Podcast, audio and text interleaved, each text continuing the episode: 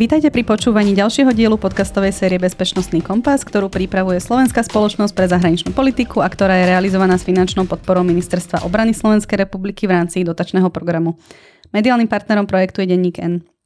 Moje meno je Miroslava Pisklová, som analytičkou SFPA a v dnešnom dieli sa budeme rozprávať s veľvyslancom Slovenskej republiky pri NATO, pánom Petrom Bátorom. Pán veľvyslanec, dobrý deň. Dobrý deň dnešnom dieli sa spoločne pozrieme na tému členstva Slovenska v NATO, na podporu našich občanov voči aliancii, ale hlavne teda na mýty, ktoré sa okolo NATO šíria. Na úvod len uvediem zo pár e, dát alebo, alebo čísel. Podpora Slovákov voči NATO sa dlhodobo pohybuje iba mierne a v NATO patríme skôr k tým skeptickejším členom.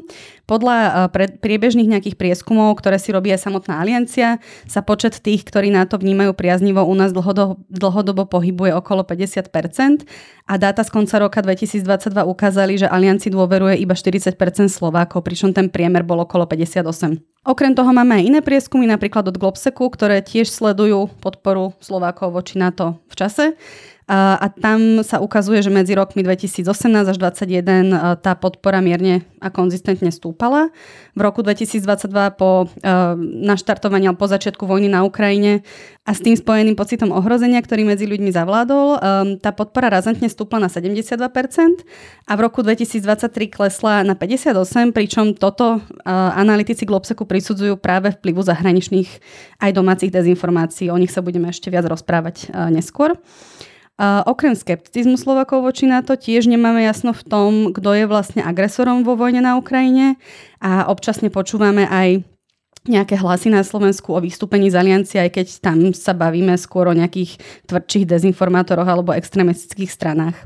Pán Bátor, ako spomínané trendy vnímajú naši spojenci v NATO a do akej miery je dôvera Slovakov voči NATO, či už ich nejaké protiamerické alebo aj protiukrajinské nálady odrazom takých tých obyčajných ľudských obáv alebo strachu občanov, ktoré okrem iného teda aj dezinformátori, ale aj čas politickej scény na Slovensku nejakým spôsobom posilne? No, no vnímajú to v, v aliancii, samozrejme spojenci si čítajú tieto prieskumy, ale rovnako sú to ľudia, ktorí, ktorí rozumejú, že, že tie prieskumy sa robia v nejakom čase za nejakých okolností a, a aj uh, tá metodológia je rozdielna. Čiže, čiže asi by som neporovnával uh, veľakrát medzi tými, uh, medzi tými jednotlivými prieskumami. Je pravda, že keď v rámci tej jednej metodológie si po, porovnáme rozdiely medzi jednotlivými štátmi, tak samozrejme tamto Slovensko nevychádza veľmi dobre, ale aj vy ste to spomenuli, tých 72% napríklad, keď, vy, keď vypukla vojna, je, je na slovenské pomery veľmi vysoké číslo. Aj to hovorí o tom, že že možno, že to nie je v tej slovenskej spoločnosti tak veľmi zlé, že by tí Slováci boli tak veľmi proti NATO, alebo by neboli až tak veľmi za,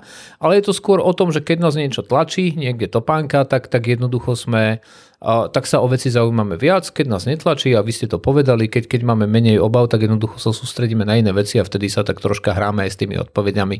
Takže uh, netreba to samozrejme podceňovať, lebo vieme, že dlhodobo uh, by sme chceli vidieť tú podporu vyššiu, uh, ale opäť netreba to ani veľmi preceňovať tieto jednotlivé prieskumy takže nie je úplne um, na programe dňa, alebo nie je nejakým štandardným súčasťou diskusí na to, že Slováci sú niekde um, medzi tými skeptickejšími členmi a napríklad niektorých tých prieskumoch sme, že medzi poslednými naozaj.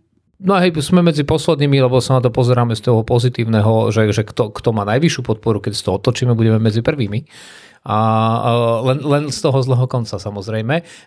Táto metodika sa využíva napríklad, keď na to sa pozera, že v ktorých štátoch potrebuje, dajme tomu, pomôcť niektorými témami, alebo keď si hovorí, že na ktoré štáty sa viac zamerať a aby komunikovalo viac niektoré témy, to znamená, aby ľudia viac rozumeli, tak samozrejme sa pozerajú aj na tieto prieskumy a povedia si, OK, napríklad Slováci nám vychádzajú, že sú trošku dezorientovaní v tom, kto je alebo nie je agresor na Ukrajine, tak skúsme im poskytnúť viac, viac informácií, čiže by, by si mohli vymyslieť kampaň, o ktorej sa kedysi aj rozprávalo v prvej polovici tohto roku napríklad na, na, viac na podporu akože rozšírenia tých informácií, čo sa tam deje napríklad. Čiže, čiže na toto sa to využíva, ale opäť ja, ja, ja, som, ja patrím medzi tých, ktorí, ktorí ne, nepríjmajú nejaké dramatické závery z toho, keď si prečítajú prieskum. Ako ste už naznačili a nadviazali ste vlastne aj k tomu, čo som sa chcela dostať, tak na to robí nejaké priebež, priebežné informačné kampane v krajinách, ktoré sú jeho členom. Um, tie vedia byť aj na Slovensku terčom nejakých dezinformácií a prekrúcenia ich cieľov. Napríklad kampaň, ktorú ste spomínali, tak tá teda mala nejakým spôsobom pomôcť Slovakom lepšie pochopiť vlastne, čo sa deje na Ukrajine a okrem toho, že by mala možnosť zvýšiť aj podporu e, aliancie. Ale tie narratívy, ktoré na Slovensku kolovali, sa venovali tomu, že um, napríklad údajne malo ísť o, o kampaň, ktorá bude podporovať uh, vojenskú pomoc na Ukrajine, čo nebola úplne pravda. Malo to byť skôr v nejakej hodnotovej rovine. Ako vlastne si takéto možno, že vo všeobecnosti informačné kampane na tom máme predstaviť? Uh, prečo sú dôležité? a sú podľa vás dostatočným impulzom na to, aby nejakým spôsobom pomohli formovať tie názory alebo informovanosť verejnosti o NATO? Tie kampane, ich hlavným cieľom je poskytnúť viac informácií. Ak niekto hovorí, že že tu by sa mala robiť kampaň, ktorá dnes ide zmanipulovať celé Slovensko, tak ja už som tento príklad použil za, za nejakých 130 alebo 150 tisíc eur, ktoré sa vynaložia na nejakú kampaň. Za tie peniaze sotva vyhráte voľby v, vo väčšom e, okresnom meste a každý, kto, kto kedy kampaň robil v hociakom väčšom meste, tak vie, že za tieto peniaze sa, sa veci nie, že nedajú zmanipulovať, sa nedajú vyhrať, sa nedá vlastne takmer urobiť nič v tých väčších mestách, takže za tieto peniaze urobiť niečo na Slovensku, na celom území. To by potom asi politické strany nevynakladali milióny na kampane, keď by sa to všetko dalo spraviť za 150 tisíc. To je prvá vec. A tá druhá vec je, že či pomôžu veľmi máličko, čiastočne. Je to, je to jeden, uh, jedna skladačka do celej mozaiky. Aj na to hovorí, my za vás nemôžeme ani nebudeme robiť domácu úlohu. A preto tá kampaň je viac na to, aby nám dala informácie, aby možno poskytla viac informácií tým, ktorí potom budú o tom komunikovať tu na Slovensku, v rôznych oblastiach a rôznych aj, aj, aj vekových uh, skupinách. A, ale, ale to je tak všetko. To tu nejaká taká predstava, že na to príde a zorganizuje niečo obrovské, čo by vedelo v úvodzovkách zmanipulovať celé Slovensko. To by stalo desiatky miliónov. A tie na to nemá mimochodom na tie kampane. A toľko peňazí nemá na, na všetky kampane za celý rok. A takže, takže toto naozaj nie je tá úloha. Najväčšia úloha je nás doma a všetkých, ktorí môžu rozprávať v tomto prípade o tom NATO, tak aby sme o ňom rozprávali zodpovedne. A, a tu, a ja to opakujem dlho, tú najväčšiu úlohu samozrejme majú ľudia, ktorí majú uh, najprominentnejší čas na obrazovkách, to znamená najvyšší politickí predstavitelia a potom ľudia, ktorí naozaj ktorí sú počúvaní alebo sledovaní na sociálnych sieťach a podobne, ale v prvom rade je to povinnosť štátu. My sme člen NATO, Takže je našou vlastnou povinnosťou si strážiť, aby naozaj občania rozumeli, aby to podporovali, lebo je to jeden z našich pilierov bezpečnosti a pokiaľ náš občan nebude rozumieť, čo sú naše piliere bezpečnosti, tak ako potom sa môžeme spolahnuť na vlastnú bezpečnosť, keď ani jeho vlastní občania by mu neverili. A možno súčasťou e, alebo kľúčom k nejakému riešeniu možno lepšiemu pochopeniu Slovákov, čo vlastne na to predstavuje, prečo je pre nás dôležité, by mohlo byť aj nejaké vynovené kurikulum v školách, e, pretože ja som sa nedávno teda písala som jednu publikáciu, ktorá sa venuje práve tomu, akým spôsobom sú adresované témy Európskej únie, NATO a zahranično-politické otázky na školách na Slovensku a teda nie je tam toho veľa. Ani nejde o to, že to je, to je jeden problém, že tam toho nie je veľa. My sme s kolegami pred niekoľkými rokmi mali takú, uh, uh, takú sériu uh, prednášok alebo školení, ktoré bolo, že učíme učiteľov pretože jeden problém je, že, e, že tí žiaci nedostávajú to, čo by mohli, aspoň tie základné informácie, ale oni nemajú na tých školách často ľudí, ktorí by im to vedeli úplne normálnym, obyčajným ľudským jazykom vysvetliť. Ja musím povedať napríklad, v minulosti ešte pred covidom sme mávali návštevy z NATO, pardon, v NATO e, zo základných škôl, zo stredných škôl a musím povedať, veľakrát najčudnejšie otázky dávali učitelia a nie tí študenti. To proste bolo vidno, že, že, že, tí, e, že tí učitelia nemajú zažitú túto tému, nedokážu vyvrácať jednoduché mýty, napriek tomu, že dnes už online je niekoľko projektov, ktorí búra mýty ako Európskej únie, e, tak aj o NATO. A, a keď to nemáme učiteľov, tak potom nečakajme, že to žiaci budú vedieť, keď im to nemá kto povedať. Posuňme sa trošku ďalej. E, Slovensko aktuálne je respektovaným spojencom na východnom krídle NATO, sám ho tak označil aj generálny tajomník Jens Stoltenberg. E, sme oceňovaní aj vďaka nášmu prínosu um, smerom na Ukrajinu, či už sa týka o vojenskú pomoc alebo humanitárnu a ďalšie možnosti. Uh, nová slovenská vláda ale túto vojenskú pomoc uh, Ukrajine zastavila a vyhlásila, že Slovensko bude viesť skôr smerom k poskytovaniu humanitárnej pomoci, ale taktiež budeme vyvíjať aktivity týkajúce sa odmiňovania, pretože že to je niečo, v čom sme dobrí a uznávaní ako experti aj v rámci NATO. Vy ste zároveň v archívnejšom rozhovore, ktorý som našla vo februári 2023, povedali, že, citujem, je pre nás aktuálne, aby Ukrajina dostala čo najviac materiálu a výzbroje, aby bola schopná sa brániť proti možnej ofenzíve. A ak by to podmienky dovolili, tak aj postupovať ďalej na okupované územia. To je náš prvoradý cieľ. Chcem sa preto opýtať, zmenila sa v tomto smere situácia za uplynulého 3 čtvrte roka a je podľa vás stále najdôležitejšie dodávať Ukrajine zbrania a muníciu? Je to, je to dôležitejšie než tá humanitárna pomoc napríklad? Ja na začiatku opravím, že áno, súčasná vláda povedala, že nebude vojensky podporovať Ukrajinu, ale, ale ona bola konkrétna a špecifická. Povedala, že nebudeme eh, ďalej pokračovať v darovaní nášho majetku vojenského z našich oficiálnych skladov vojenských, a, ale nepovedala nič o komerčných dodávkach, ktoré vlastne dávajú prácu našim ľuďom a ktoré vyrábajú či už pre zahraničných spojencov, partnerov alebo priamo pre Ukrajinu. A, takže v, to, v tejto oblasti sa vojenská pomoc nezastavila a, a pokračuje aj veľa ďalších projektov, vy ste mnohé z nich vymenovali. A, tak, tak, takže, takže v, tejto oblasti, v tejto oblasti myslím, že je to pomerne jasné a nehovorím žiadne tajomstvo, lebo, lebo aj tlačové konferencie premiéra, aj ministra obrany, aj ministra zahraničných vecí či už na návšteve NATO, ale aj tu na Slovensku boli jednoznačné v tomto smere. A myslím, že tam už naozaj, že asi, asi veľa ani nového jazyka nevymyslíme. A aj naši spojenci tomu to, to, tieto správy jasne počuli v NATO a, a sú, si, sú si vedomi toho, že ako, z čoho sa skladá tá naša pomoc. Či treba Ukrajine ďalej pomáhať vrátane vojensky, ja si pomôžem generálnym tajomníkom, ktorý nedávno mal verejné vyhlásenie a bol úplne jasný. On povedal, pozrite, my sa snažíme a našim prvoradým cieľom je mier na Ukrajine, a žiaľ Bohu vidíme, že na ruskej strane nie je absolútne žiadna vôľa sadnúť si za, za rokovací stôl a rozprávať sa o spravodlivom miery, a, ktorý by na Ukrajine zavládol, alebo bol dosiahnutý, dohodnutý, hoci ako sa k nemu dostaneme. A, a on vraví, a jeden z dôvodov, prečo to tak nie je, prečo Rusko si nechce sadnúť za rokovací stôl je, pretože je presvedčené, že tento konflikt dokáže, e, že túto agresiu dokáže dotiahnuť do konca, že dokáže tento konflikt vyhrať vojensky. A našou úlohou je pomáhať Ukrajine vojensky tak, aby sa Putin a, a, a vôbec celý ten ruský establishment, aby si uvedomil, že táto vojna sa vojensky pre nich vyhrať nedá a aby si dokázali sadnúť za stôl a začali sme sa rozprávať o normálnych podmienkach, ako, ako sa znovu obnoví a, a, územná celistvosť a nezávislosť Ukrajiny a, v jej uznaných medzinárodných hraniciach. To znamená vrátanie, vrátanie tých území, ktoré sú dnes nelegálne okupované Ruskom. A v podstate tie kapacity, keď sa na to pozrieme kombinovane na západe geopolitickom, či teda keď skombinujeme um, silu zo, zo strany USA a Európskej únie, tak vlastne to má ďaleko navrho proti tým kapacitám, ktoré má Rusko k dispozícii, nie? Nie je to také jednoduché, lebo jedno je nejaké naše kapacity a druhé je, čo sa priamo odohráva. Toto by platilo, keby, uh, keby tie NATO sily boli priamo konfrontované ruskými silami na území Ukrajiny napríklad. Ale takto na diálku sa to samozrejme, e, sa to samozrejme nedá povedať. Ale pravda je napríklad taká, malo kedy to dávame my do súvislosti, že, že sme 20, viac, viac ako 20 rokov boli prítomní v Afganistane nie len finančne takto na diaľku, ale, ale mnohé štáty tam mali e, ozbrojené sily vrátane tých našich.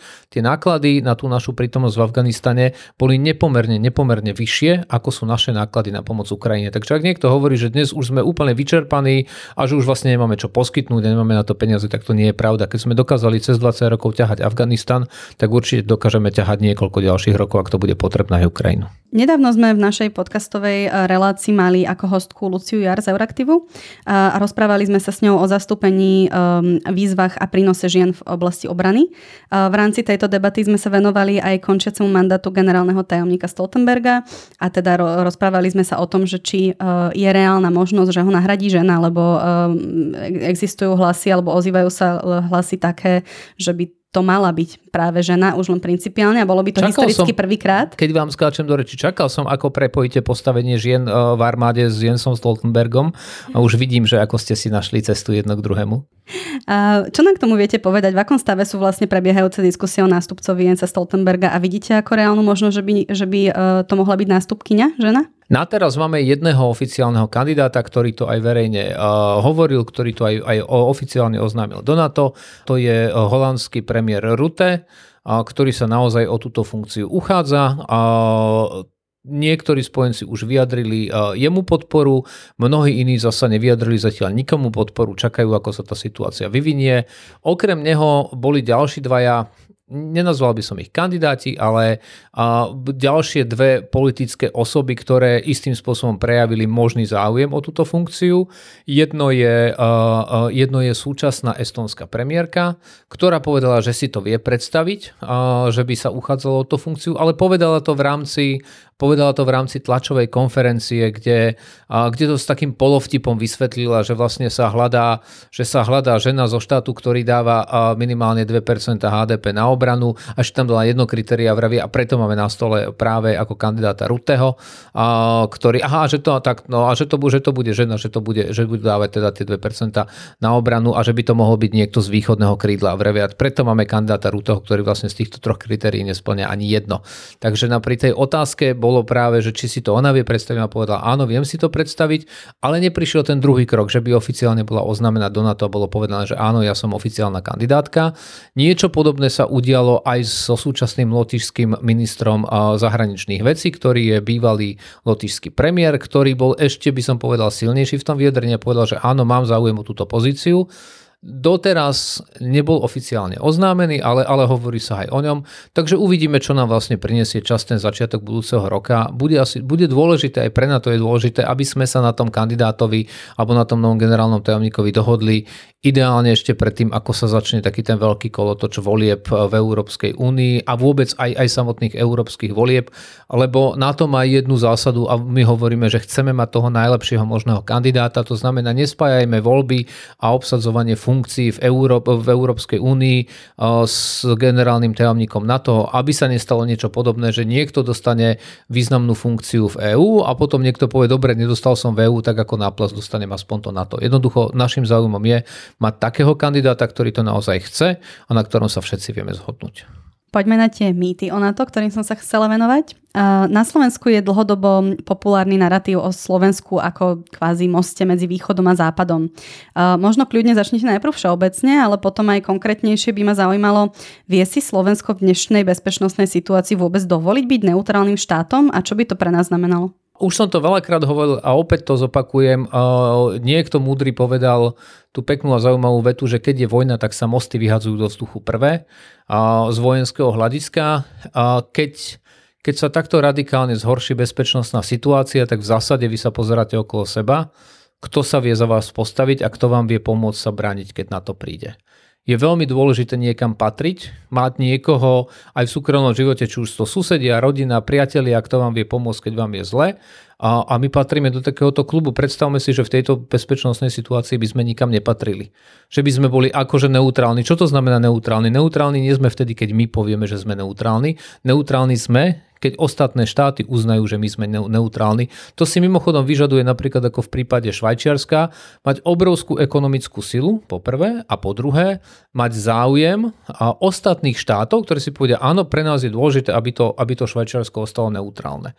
Máme skúsenosti aj z minulosti, kedy štáty sa tvárili, že sú neutrálne a potom boli vojensky obsadené a nikto im ne, neprišiel na pomoc, lebo oni v rámci toho, čo si povedali, že teda my sme neutrálni, my sa s nikým nebudeme v úvodzovkách vojensky družiť, no tak keď sa nedruží, rušíte, tak potom nečakáte, že vám niekto príde pomôcť. A pozrime sa napriek tomu, že to nebola čistá neutralita, ale dnes Švedsko a Fínsko a Fínsko sa už stalo členom NATO, Švedsko sa významne uchádza o, toto, o, o, toto členstvo.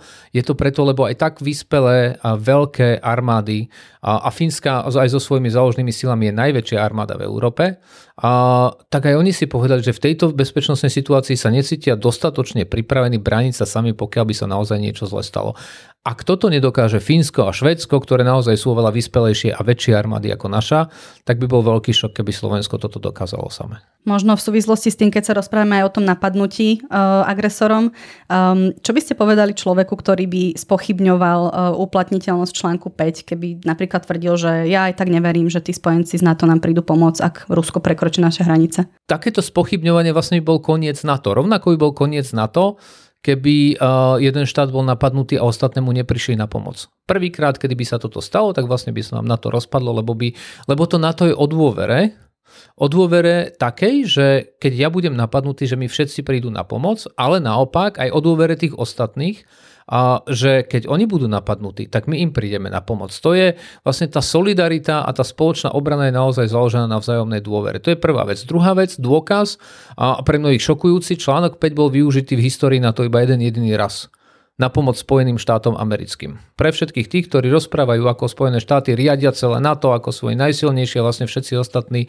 tam vlastne môžu len šúchať nohami, keď sa oni rozhodnú. Boli to práve Spojené štáty, ktoré jeden jediný raz požiadali o pomoc a bolo to, keď NATO chránilo vzdušný priestor Spojených štátov amerických uh, tesne po útokoch uh, 11. septembra v roku 2001. Takže doteraz keď, ten, keď, keď, keď prišla žiadosť o aktivovanie článku 5, tak bol aktivovaný. My nemáme žiaden dôvod neveriť, že by sa také niečo nestalo opäť. Koniec koncov, keď sa pozrieme, ako sa zásadne zmenila bezpečnostná situácia na východe Európy, na to zareagovalo. Vyslalo spojencov na územie vlastne 8 štátov na východnom krídle a, a, a to preto, lebo, lebo chcelo ukázať aj tým štátom a tým občanom, že nemusíte sa bať, my sme tu. A keď sa ešte vrátime naspäť vlastne aj v tomto kontexte k tomu, k tej otázke členstva v NATO, lebo niekto sa môže úplne legitimne spýtať, vraví, že vy veríte, že nás Rusko napadne napríklad, alebo hoci kto iný. A tá odpoveď úprimne bola, že viete čo teraz, keby som si mal typnúť, tak poviem, že skôr nie. Ale, ale tá odpoveď, že prečo nie, je práve preto, lebo niekam patríme a iba hlupák by sa rozhodol zautočiť proti 31 štátom.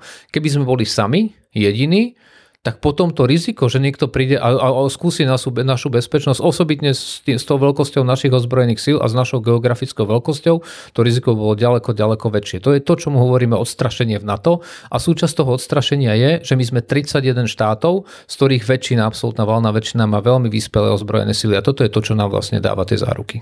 Čiže tá dôvera je v podstate veľmi dôležitá jednak e, z vnútornej perspektívy medzi samotnými členmi NATO, ale vysielať ju aj smerom von k potenciálnym hrozbám.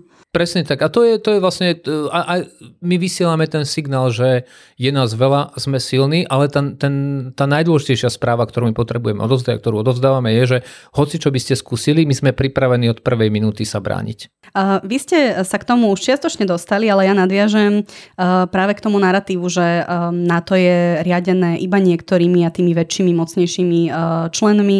Konkrétne teda najmä sa rozpráva v tomto smere o USA. Um, NATO je taký ako nadviazaný taký širší mýtus o NATO, ktorý hovorí o tom, že členstvo v NATO podkopáva našu suverenitu. Eh, čo by ste na toto povedali a možno, eh, ak by ste mohli špecifikovať, aký reálne má Slovensko ako malá krajina vplyv na rozhodovanie v aliancii, ako vieme byť v rámci NATO my prínosom a naopak, ako je na to prínosné pre nás? Ja vždy hovorím, že Slovensko je malá krajina geograficky. Pozrite sa na Estonsko. Estonsko je ešte menšia krajina geograficky. Keď príde na kybernetickú bezpečnosť napríklad, tak je to veľmoc. A, čiže ja vždy hovorím, že Slovensko nie je malá krajina. Keď tak môžeme hovoriť o jeho rozlohe, ale nie o tom, a je na nás, aká veľká tá krajina bude. Estonci nám to jasne ukazujú. Ale to je len taká, taká bočná poznámka toto je moja, a vrátim sa čiastočne aj k tej otázke, o ktorej sme sa rozprávali o tých učiteľoch a žiakoch na základných stredných školách. Dajte, dajte tým, tým učiteľom otázku, ako sa rozhoduje v NATO. Ja vám garantujem, že veľká väčšina z nich nebude vedieť na tú otázku odpovedať.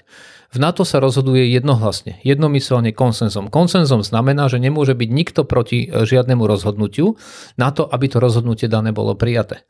To znamená, keď je 30 štátov za a jeden štát, to je jedno, či je to Luxembursko, Island, Spojené štáty alebo Slovensko, keď povie, že nie, tak jednoducho to rozhodnutie nebude prijaté a týka sa to úplne všetkých rozhodnutí naprieč celou alianciou. To znamená nie na tej najvyššej úrovni, ale aj na tej najnižšej pracovnej úrovni do posledného diplomata alebo posledného zástupcu vojakov, ktorí tam slúžia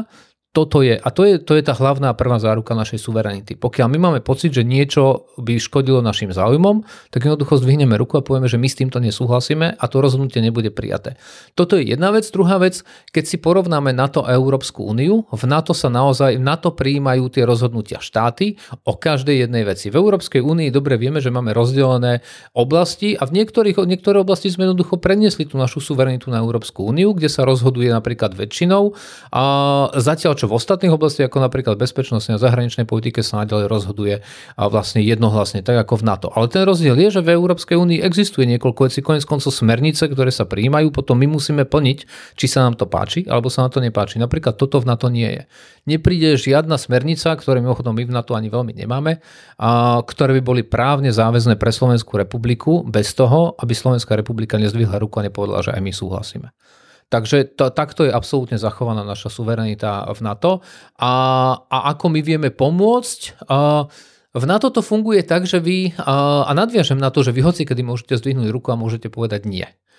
A tí ostatní to musia tolerovať, musia to akceptovať a také rozhodnutie nebude prijaté. Ale musíte, keď, keď dvíhate tú ruku, musíte mať tiež na mysli, že na budúce môže byť niečo veľmi dôležité pre nás a niekto si spomenie, aha, minule bolo niečo dôležité pre nás a to Slováci zdvihli ruku a nám to zablokovali tak dnes im to môžeme zablokovať my. A zrazu niečo, čo naozaj bude pre nás veľmi dôležité, tak jednoducho neprejde. Napríklad by to bolo, že potrebujeme posilniť našu bezpečnosť, lebo sa nám deje niečo na, na ukrajinsko-slovenskej hranici. A niekto zdvihne ruku a povie, viete čo nie, lebo, lebo minulé Slováci toto urobili. Ja, ja nemám ten pocit, ja som, dajme tomu, z Portugalska, ktorý, ja keď sa pozerám na oceán, ja necítim žiadne ohrozenie tam z východu, tak jednoducho mne sa to nepáči, ne? akože ja to nepodporím. Takže aj preto príjmame a preto sa nám darí príjmať všetky tie rozhodnutia konsenzom, lebo lebo hľadáme, čo ten druhý štát potrebuje. Nefunguje to tak, že čo ja tebe môžem urobiť zle, ale ako ja tebe môžem pomôcť, lebo viem, že niekedy budem potrebovať pomôcť aj ja. A preto, preto je tam okolo toho stola taký duch, že snažíme sa jeden druhému výsť v ústrety, aby sme si navzájom pomáhali. Lebo a, a hovorí sa, že dobrý konsenzus je taký, že keď skončí rokovanie a vy odchádzate z tej miestnosti, tak všetci sú úplne rovnako nahnevaní. A to znamená, že každý je nejakým spôsobom nespokojný a nešťastný a, a rozčertený, lebo vraví, a to nie je tak, ako som ja chcel. Pokiaľ by to bolo naopak, že niekto vychádza z tej miestnosti ako víťaz, znamená, že niekto iný by musel z tej miestnosti vychádzať ako porazený. A práve ten pocit, že ja som tu prehral v niečom, a tak, tak, tak vlastne rozbíja tú solidaritu a rozbíja takého toho ducha, že poďme si jeden druhému vychádzať v ústrety. Preto hľadáme také riešenia, ktoré, ktoré vlastne jeden druhému pomôžeme a nie, aby sme jeden druhému robili zle.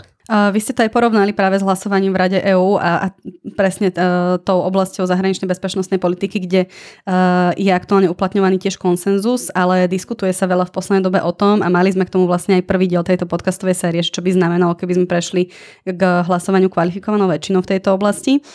Nestáva sa uh, v NATO napríklad to, že by k týmto blokovaniam prichádzalo nejako často, pretože to je uh, práve v oblasti spoločnej zahraničnej bezpečnostnej politiky problém, že niekedy niektoré členské štáty jednoducho tú ruku nedvihnú, nezahlasujú a často e, sú za tým aj nejaké možno irrelevantné e, proste dôvody, ktoré ani nenadvezujú na to, o čom sa vlastne hlasuje. Tak pozrite, e, Švedsko koľko dlho už čaká na to, aby malo ratifikované svoje prístupové zmluvy a aby sa stalo plnohodnotným členom NATO. Stále dva štáty to blokujú.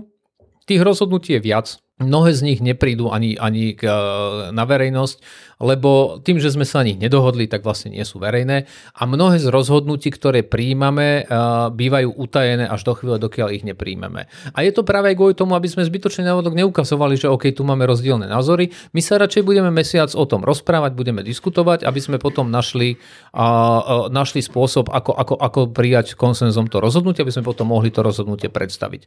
Takže z tohto pohľadu, z tohto pohľadu deje sa to. Sú malé veci, ktoré sú blokované, sú veľké veci, ktoré sú blokované. Máme niekoľko štátov na to, ktoré, a, ktoré sú známe. Tým napríklad nie je to tajomstvo. Francúzsko je veľmi citlivé na hociaké zvyšovanie financovania v rámci NATO a veľmi často blokuje veci, lebo, lebo nechce investovať viac peniazy do organizácie ako takej. Hovorí, že každý štát si má investovať do svojich ozbrojených síl a tak to máme poskladať. Turecko e, často blokuje veci práve, ktoré sa týkajú, ktoré sa týkajú e, boja proti terorizmu a kde napríklad e, nie je dostatočne zohľadnený ich názor, alebo niektoré veci z Európskou úniou, kde vieme, že, že Turecko nie je členským štátom Európskej únie.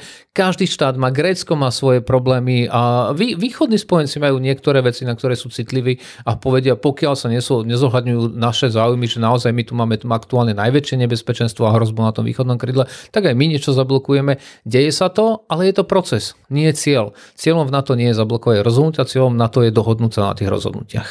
Čiže v tomto tá suverenita akože je OK. Ja som tu ešte mala takú podotázku, v rámci tej otázky suverenity v rámci nášho členstva v NATO existujú aj mýty, ktoré hovoria o tom, že vlastne ten proces vstupu ako taký nie je úplne v poriadku, že NATO tlačí budúce členské štáty do toho, aby vlastne vstúpili. Čo by ste povedali na toto? Ja si myslím, že máme dostatok dôkazov. Spýtajte sa Ukrajincov, ako extrémne ich tlačíme do NATO a asi tak, ako ich tlačíme do Európskej únie, keď vidíte, že čo by oni všetko urobili preto, aby sa do toho NATO dostali.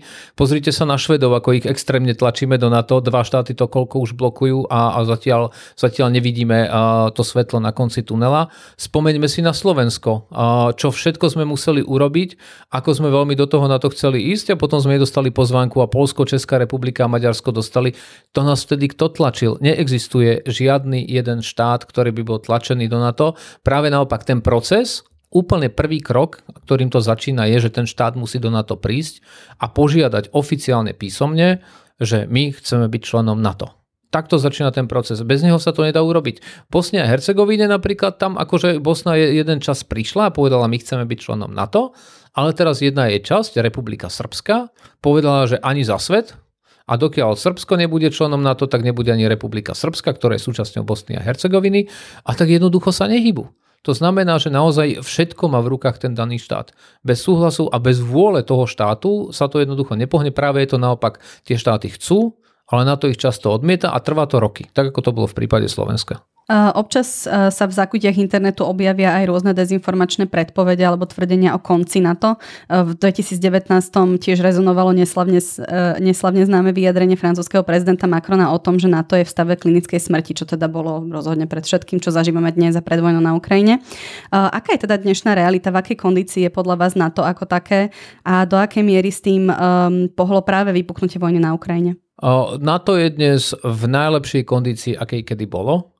Máme, uh, máme najväčšie výdavky na obranu spoločné, aké sme kedy mali.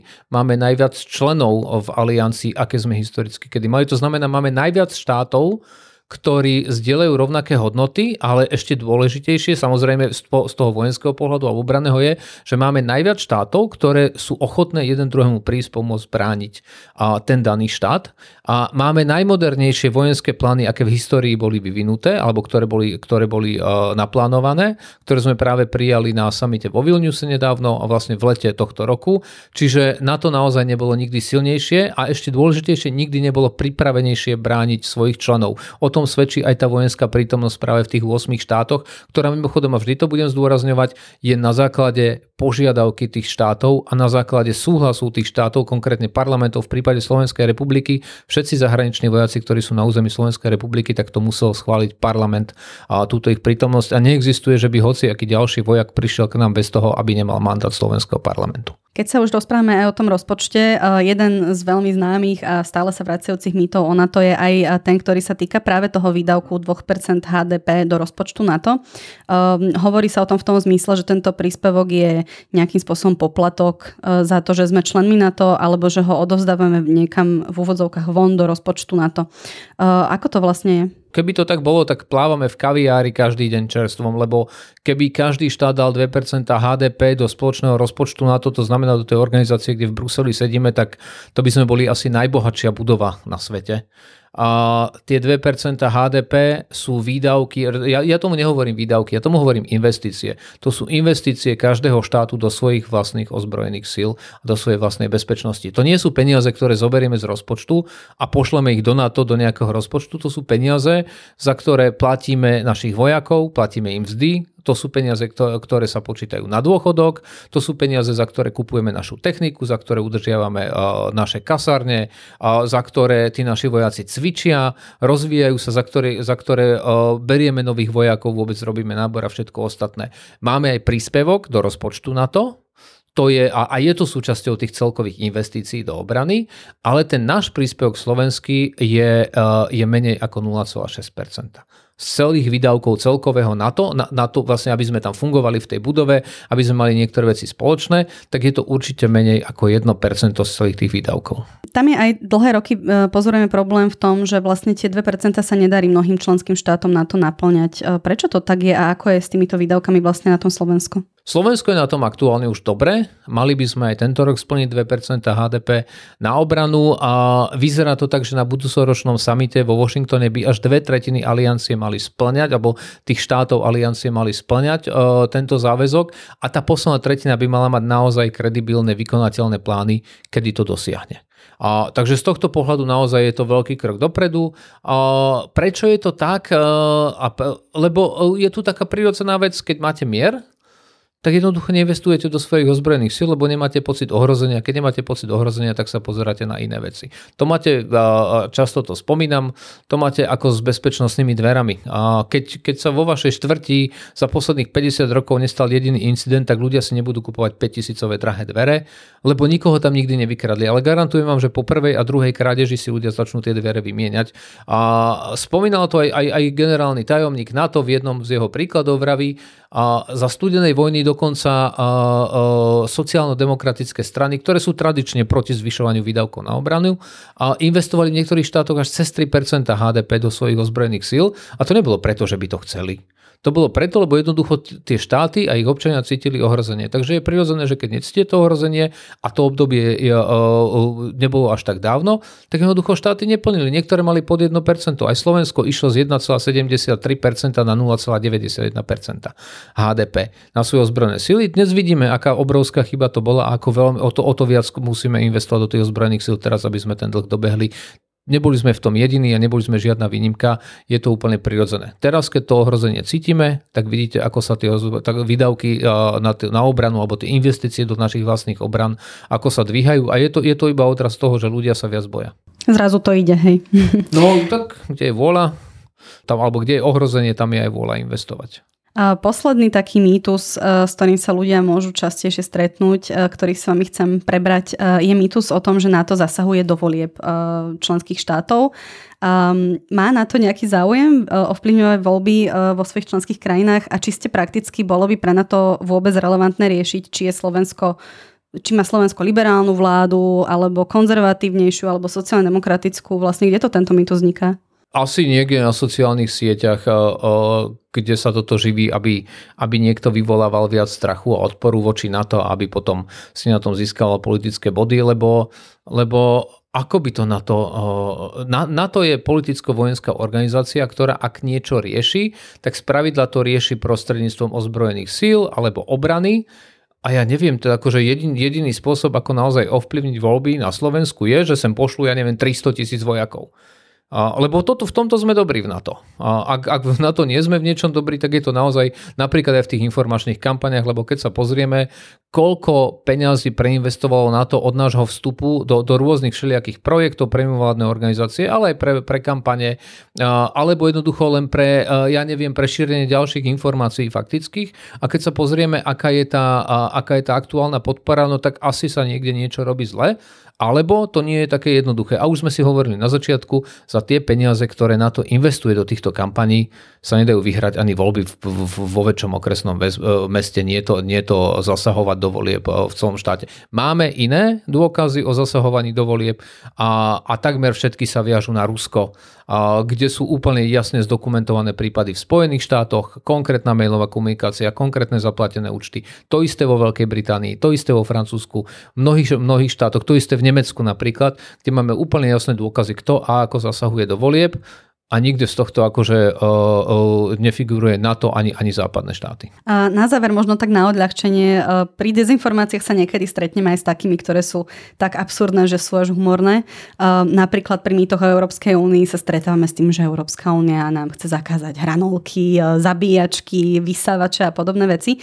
Uh, postrhli ste niekedy nejaký absurdný mýtus o NATO, ktorý vás úprimne pobavil? Ja neviem, určite ich je veľa, ale tak nejak, ja, ja to tak púšťam jedným uchom dnu, druhým von.